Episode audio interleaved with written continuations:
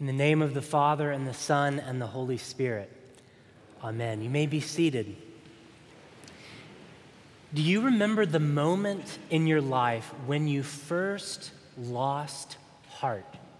When you first lost heart? Do you remember when, as a child or an adolescent or maybe even an adult, you first felt in your gut, in your gut, that something is wrong in the world, that life is simply not the way it's supposed to be. Um, another way to ask this question is when did you in your life, and I'm guessing it was early on, when did you come face to face with disappointment in God? When did you first lose heart?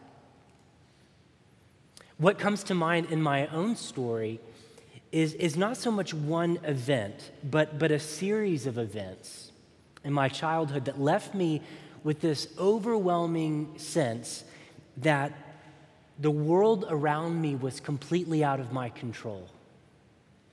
So I, could, I can't control um, whether my Little League game is going to be rained out. I can't control the death of my grandparents. I can't control the happiness of my own parents. I can't control the teasing from classmates. And God have mercy on me, I cannot even control whether that girl, that cute girl in the back of Miss Phillips' class, is going to check yes on the love note that I give her. So, for me as a kid, for me as a kid, I think these, these events all added up to this sense that everything's out of control. And I think that, I, well, for me, I think it crushed my little heart. I think it began for me a lifelong battle with losing heart in God. Losing heart in God. In our text today, Luke relates a story that Jesus told. Did you get the very opening verse? We get the whole point of today's sermon and gospel in the opening verse. Jesus tells a story about, quote, the need for his followers to pray always and not to lose heart. He tells a story about the need to pray always and not to lose heart. Now, the story is a simple one. There's a woman who's been taken advantage of. Let's use our imaginations. Let's say she's been taken advantage of by a crooked auto mechanic, all right? She brought her car in with a bad spark plug, and the mechanic deceitfully replaced her whole transmission.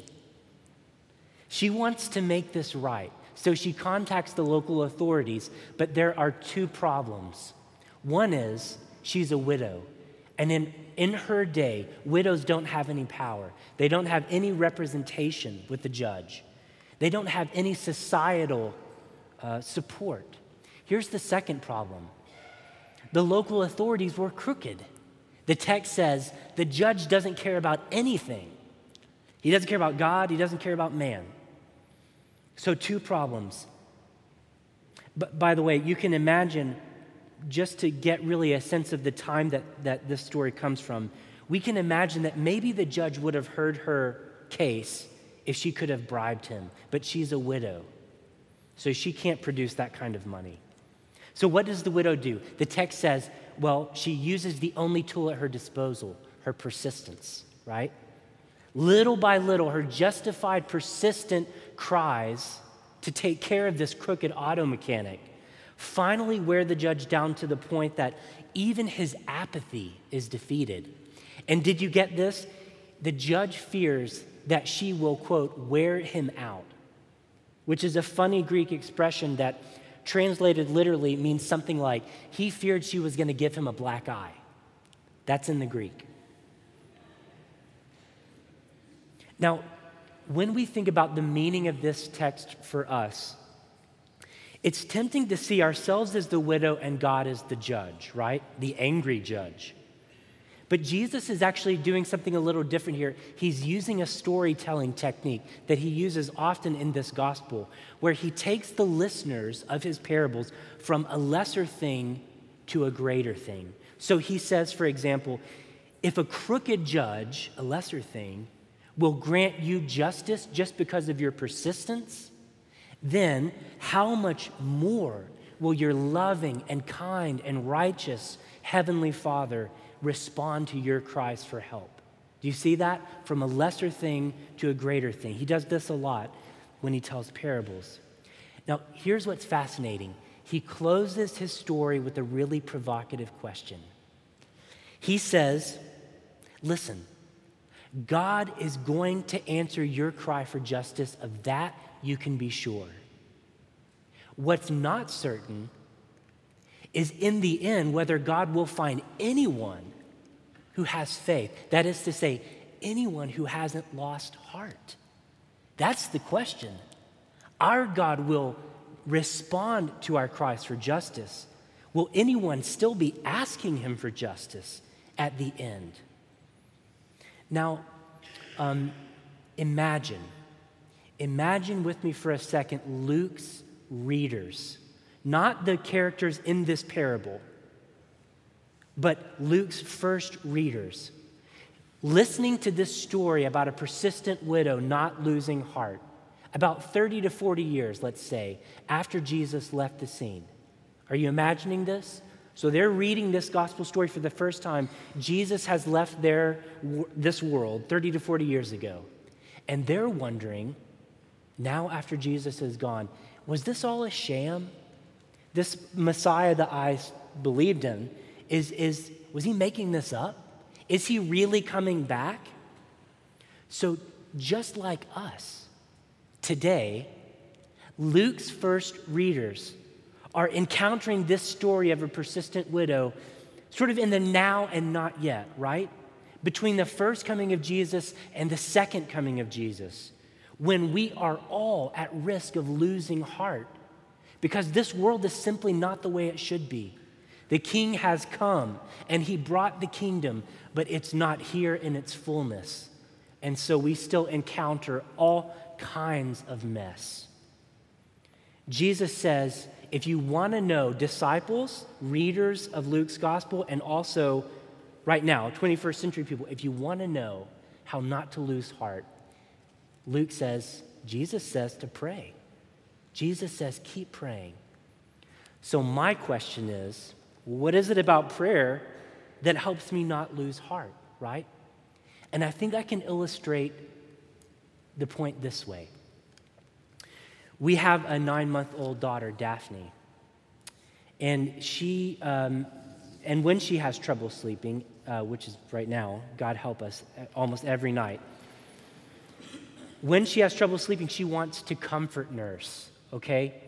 The problem is that Daphne's little body needs sleep as much as she needs to eat. She needs sleep, perhaps you could argue, at night. There are a host of views about this. She needs sleep, perhaps even more than she needs to comfort nurse. And so, even though it's tempting for Mindy to run into her room at 2 a.m., 3 a.m., 4 a.m., 5 a.m., and feed, feed her just for comfort, in the long run, it's actually self defeating because it keeps her from the rest that her body needs. Now, Daphne doesn't know that right? So what does she do? She cries and she cries and she cries and she keeps crying. And if I had hair, I would be pulling. And she keeps crying. And even though I'm not really the one she wants, because she wants to nurse, even though I'm not the one she wants, I nevertheless will go into her room and I'll hold her as her father and I'll rock her until she falls asleep. More to the point, when Daphne wakes up crying in the middle of the night, I have to tell you that while I, wa- I, I may wake up grouchy at first, because it's 3.32 a.m., right? I may wake, wake up grouchy, but when I get about the 10 feet it takes to get me into her room, and I pick up that little bundle of tears and sniffles, and I put her on my shoulder, and I hold her, you know that little sweet thing that babies do when they're still kind of crying but kind of not? My father's heart, like every father's heart, gushes with love. Gushes with love. I'm not angry at her. I'm not angry at her. This is prayer. This is prayer. This is why prayer helps us not to lose heart. Because in the midst of our messy and disappointing lives, in the midst of divorce, in the midst of job loss, in the midst of lots of human pain and heartache all over the world, in prayer, in prayer, what we're doing right now, in prayer, our persistence is met with God our Father's presence. Did you get that? In prayer, our persistence is met with God the Father's presence. And his heart is gushing with love for us, even when he chooses not to give us exactly what we want to comfort nurse. His heart is gushing with love for us. And as he holds us in prayer, which is what's happening right now, the Father is holding the Cathedral Church of St. Luke as we pray to him. I imagine him whispering something like this to each of us Little one, trust me. Little one, don't despair. Little one, don't lose heart. Little one, don't give up. I am with you. I love you. And when I return, in the words of St. John's Revelation, I, your Father, will wipe every tear from your eye. That's what happens in prayer. People of God, prayer is what we're doing right now. It's what we do every time we gather in word and sacrament. We are fulfilling and literally living out Luke chapter 18. We are the persistent widow, lifting our cries for justice to our Heavenly Father. So, for those of you today, for those of us today, who feel as though we are about to lose our grip on God, lose our heart, would you hear the Father whisper to you in the hymns? Would you hear God, your Father, whisper to you in the liturgy? Would you taste it and smell it and touch it in the bread and wine? His presence with you today. Would you feel it in the embrace of a brother or sister in Christian fellowship? Would you hear the Father say, Child, I have got you. I've got you. I love you. I've got this world in my hands, and I am coming back to make all things new. To make all things new. So, Christian, don't lose heart. Amen.